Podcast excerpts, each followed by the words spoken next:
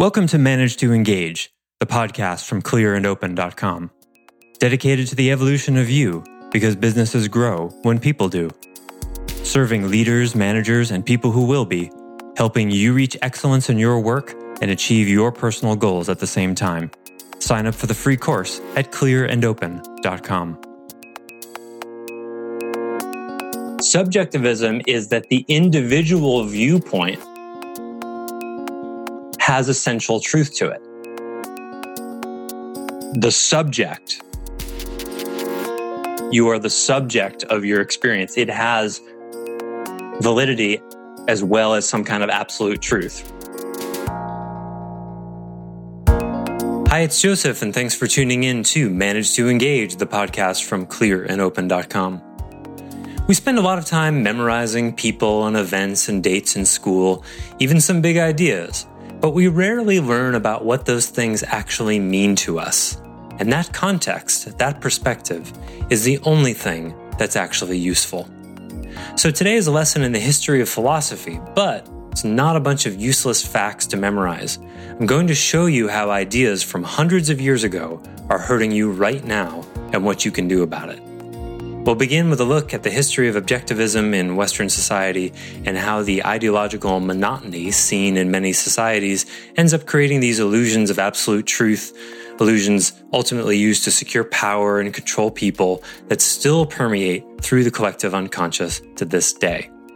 Then we'll look at how absolute objectivism was eroded by systems of belief that favored subjectivity and how the conflict between the two presents itself in both modern culture and inside our very heads.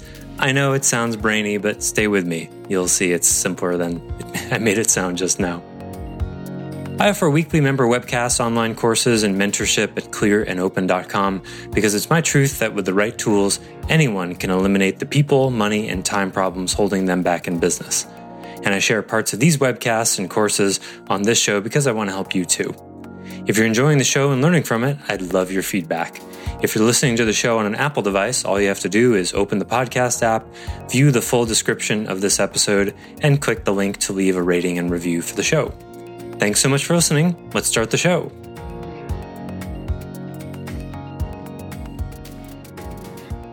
So that was the frame. And then fast forward to we're going to be talking about the the West, not the East, because the West is is sort of what we've inherited mostly, depending on who you are. But most of us, the the collective unconscious that we draw upon, because we all draw upon it, we're all sort of swimming in a soup of collective unconscious. We don't necessarily realize it, but your individual thoughts, beliefs, takes on reality, patterns of approaching situations is not just your own it's actually very easy to demonstrate that you have, including myself, very few original ideas, especially about the way to relate to life itself. All of this stuff that we think we like, hey, I think, well, it's really easy to see that some philosopher several hundred or thousand years ago thought of it first. And that's where it actually comes from, right? It came before us and probably before that, and who knows. So, objectivism in all its different colors, shapes, and sizes. It doesn't matter what you think is true or what you believe, just you have to get that it was all objective. It was this is the way it is. And there were it was not at the time like there were not people who were like, well, I'm a Christian, but I really like a lot of what Buddhism says. So I meditate in a Buddhist way and then I go to church on Sundays. That didn't exist. Okay. That didn't happen. There was no internet the books from the East didn't make it to Europe in that way. There wasn't even a printing press until 1500. So it was like you were just in the thing you were born into, and that was your life. Okay. And that's hard for us to imagine. It was like you were born into that, and everyone around you thought pretty much exactly the way you do. And that's just reality. You didn't have an option. It's really quite amazing to think what, what it was like that then. Because what that creates what that does to someone is it makes them think well everyone around me i mean can you imagine living in a society like that where there's that level of homogeneity of, of philosophy and religion and thought patterns? Everyone around you everyone you've ever talked to thinks objectively about reality the exactly same way What's that going to do to you? Well, that's going to give you a sense of absolute truth. Well, this must be the way it is. The same way everyone you know agrees that water is wet. It would be that obvious, that unquestioned, right? So what happened was that power started to get abused, as it often does. And the, the Dark Ages and the, the Middle Ages were characterized by the feudal system, which had no middle class. It was just an upper class and a lower class because these ideas about God or the divine or whatever in any society, but we'll be talking about the West and Europe. These ideas were used for power. So, you know, when it comes to decide who should be leading a civilization or, you know, who a landowner is, in that objective truth, absolute truth system, and you can see this is going as far back as uh, Egypt in our recorded history. The person who has power is the one who's closest to God, whatever that, however that's defined. And that's how it was. And this is called the divine right of kings later on, right? And it's really quite amusing to think about it, right? You got a group of people and, you know, somewhere in history and someone's like, well, I think I should get to make the rules. I think I should just get to decide what's right. And well, people are like, well, why you? And they wouldn't necessarily appeal to logic because that didn't really exist in any kind of formal format in the Middle Ages. They would appeal to the spirit of the times, right? That their relationship to God. You guys know the Merovingian reference in uh, the Matrix?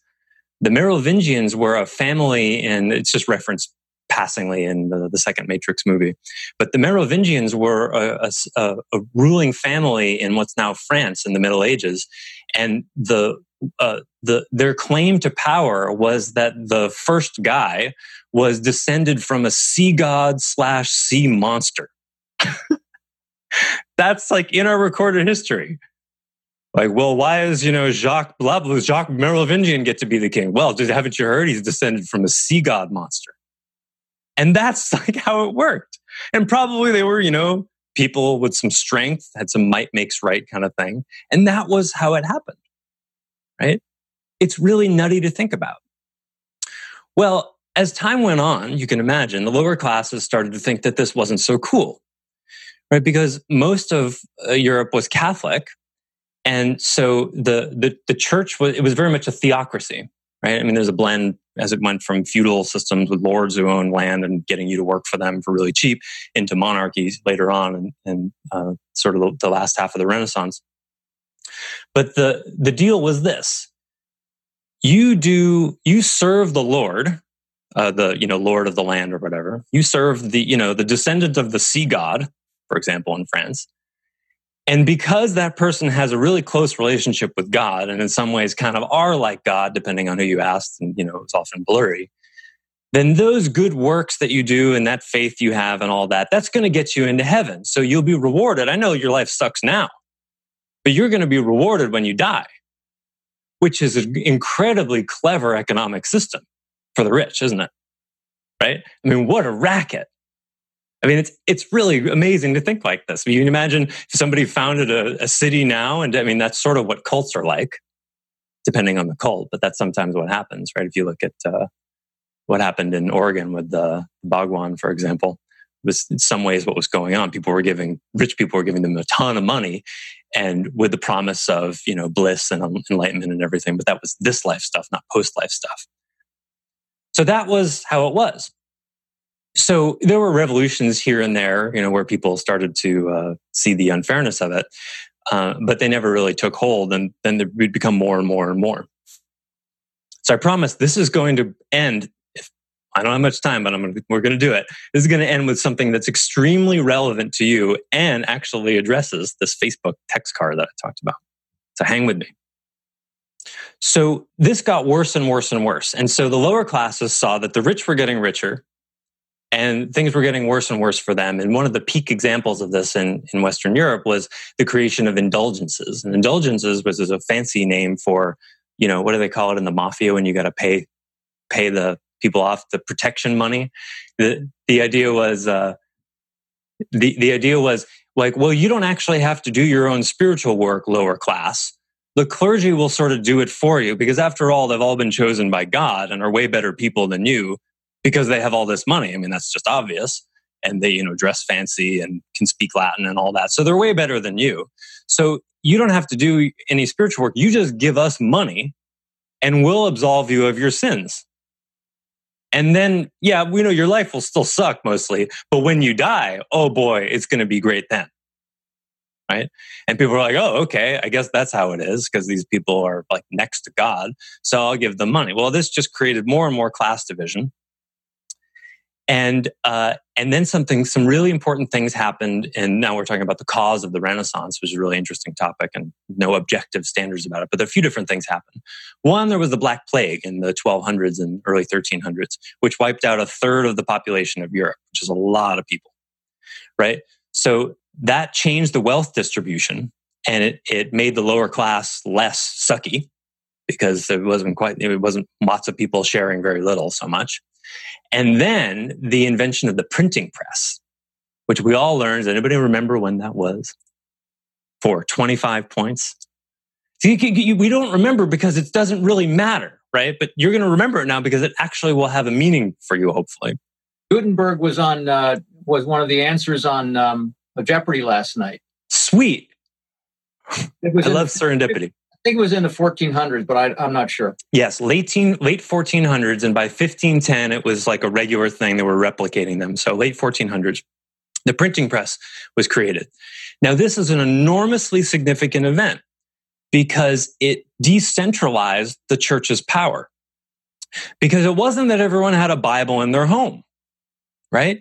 To get the word of God, you had to go to church because before the printing press, stuff was hand copied and it took a really long time. How would you like that to be your job? How was your day? Yeah, I, you know, got another 5% of that Bible done. Cool. Couple more months and you'll have one done, right? Talk about suckiness. I mean, even the rich didn't have it so great, uh, but nothing compared to the poor. So, uh, so this uh, because the frame was like okay you poor people you know nothing about god or the way of life and how you should behave and we've got this very special book. You haven't even been within 20 feet of it. And you got to come to us so we can interpret it for you. Because by the way, it's not in a language you can even understand, right? It was in Latin. So the printing press allowed this to be copied and distributed. And at the same time, the Protestant Reformation started to foment. And the, the two main, one, two of the really important premises of the Protestant Reformation uh, one of them was that the individual can interpret the scripture and they don't necessarily need the fancy rich clergy people to do it for them which completely undermines that whole indulgence thing. It, it de- deconstructed the racket. You can have your own relationship with god without a middleman which of course the church was not happy about. I mean it was destroying one of their primary revenue streams right not and, good. And Gutenberg wasn't beheaded over this? Well, that's the interesting thing because lots of people were excommunicated, you know, Galileo and and uh, you know, but but the invention of the printing press probably didn't occur to anybody right at first of like, oh, this is going to really screw us up.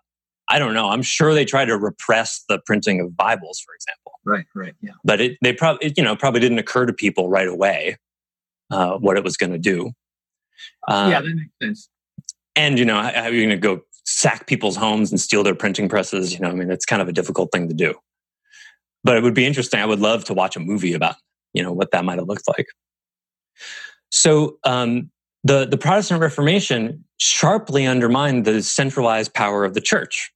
And the other piece that it one of the other one one of the other of its three main premises that it offered was that good works are no longer a necessary path to absolution. You don't have to serve the Lord's in order to be saved. In other words, your own religious spiritual practice is between you and you. You don't need uh, the confession. This is why Protestants don't confess, right? And, and Catholics do. Um, you don't need confession. You don't need this external authority figure. And again, I'm not saying what's right or wrong here. That's beside the point. But um, just to get that the, the Protestant belief system was far more individualistic than the Catholic one. And that sets something in motion that is continuing to echo forward into today. So the loss of power and money from the church as Protestantism spread, super popular idea, right? Empowered the people. And of course, our own country here in the States was founded on this. The Puritans were Protestant. And they came here you know, to get away from the oppression of the Catholic Church. And this took hundreds of years to unfold. There were battles and wars and the, you know, the American Revolution and the French Revolution are two of the biggies that we tend to think of, but there were hundreds of other smaller revolts and revolutions, all against the divine right of kings. It's one way of talking about it. So at the same time, in, in, you know the sort of the peak of the Renaissance in the 1600s, 1700s, you started to see more and more independent thought because as the, as the church lost power, people could start to explore highly individualistic, challenging to the church ideas without the risk of being killed. And that's where a lot of our current philosophy comes from today. So I'm looking from this piece I wrote yesterday that sums it up really uh, succinctly, I think. So let's start with uh, Thomas Hobbes, who was born in 1588. He defined the social contract as self interested cooperation which would later become the foundation of modern capitalism. And he believed that humans were selfish at an essential level and needed absolute monarchies to control their self destructive tendencies. Now, this still has quite a strong foot in the you know mon- monarchical kind of, of realm but he did identify the that the existence of self-interest and not many philosophers philosophers before that talked about because it was very other oriented serve the lord and you know the lord of your manor the king and the king serves god and that's where you are and you can never be anywhere else and then about 50 years later john locke was born and he would later assert that all people were equal and independent. Now this is something we take for granted now. But nobody taught that until the late 1600s all people were equal and independent. Of course not certain colored people who were slaves. Somehow they didn't, they missed the critical thinking of that. All people meant white people for him, probably, which is boggles the mind. But hey, that's another good example of where critical thinking can go out the window, even with very intelligent people like this guy. So all people are equal and independent. And this should sound familiar. Everyone has a natural right to defend their life, health, liberty, or possessions. Right? Where did that end up? In our Constitution about 100 years later. Declaration of Independence. Dec of Ind, thank you. Yes. So that's exactly where that came from. Uh, the, the, Puritans who who, uh, who left Europe had read that book, and this, of course, uh, John Locke also gave us modern conceptions of identity. What an individual identity is is another thing we we take for granted. The subjectivistic viewpoint. Oh, I never defined subjectivism. Oh, I blanked out. Sorry. so well, this is a good place to do it. See, it always works out. So I defined objectivism. Subjectivism is what started to develop here. Subjectivism is that the individual viewpoint has essential truth to it. The, the subject, you are the subject of your experience. It has validity as, as well as some kind of absolute truth, right? So that's what was going on in the Protestant Reformation people like Martin Luther were like, well, you don't need the clergy to tell you what the scripture means. You can read it and decide for yourself. And, you know, there's a church and we can all talk about it, but the subjective viewpoint, your direct relationship with scripture has validity, which the Catholic Church would never agree to. Right? It's not even a language people can read and they're happy it can stay that way. And I didn't even talk about when the I think the first uh, Bible was translated into uh, German. That was a big deal. I think that was in the 1500s, shortly after the printing press was invented. So that was a big deal too, putting it in a language people could read, which allows for them to have their subjective experience and interpretation of what was held to be absolute truth. So you're starting to see the interplay of objectivism and subjectivism here. That didn't exist before. And we live in that all the time now. And we think like, well, that must have been like how it was forever. No, not at all. It's incredibly recent, historically speaking. Okay, and then uh, John Locke also was the first person to talk about mental conditioning, uh, which is critical to assert a subjectivistic view. That is, each of us has our own take on reality because of our individual experiences and, and conditioning. Well, you read it this way, this Bible passage. And that makes sense because you've had this kind of life. I read it this way because I've had this kind of life. People didn't think that way before then. right? Which is something we just think all the time, right? Thanks for listening to Manage to Engage, the Clear and Open podcast. Join us next week when you'll be a little bit closer to who you're destined to be. Until then, know that Clear and Open is dedicated to the evolution of you because businesses grow when people do. If you want to help the show grow, I'd appreciate you leaving a rating and review on iTunes. All you have to do is open the Apple Podcasts app, view the full description of the episode, and click the link to leave a rating and review. Or you can go to clearandopen.com slash review and it will bring you to the right place. If you're looking for more support on your journey, head over to clearandopen.com for even more tools, articles, and free resources. Thanks so much for listening. Bye for now.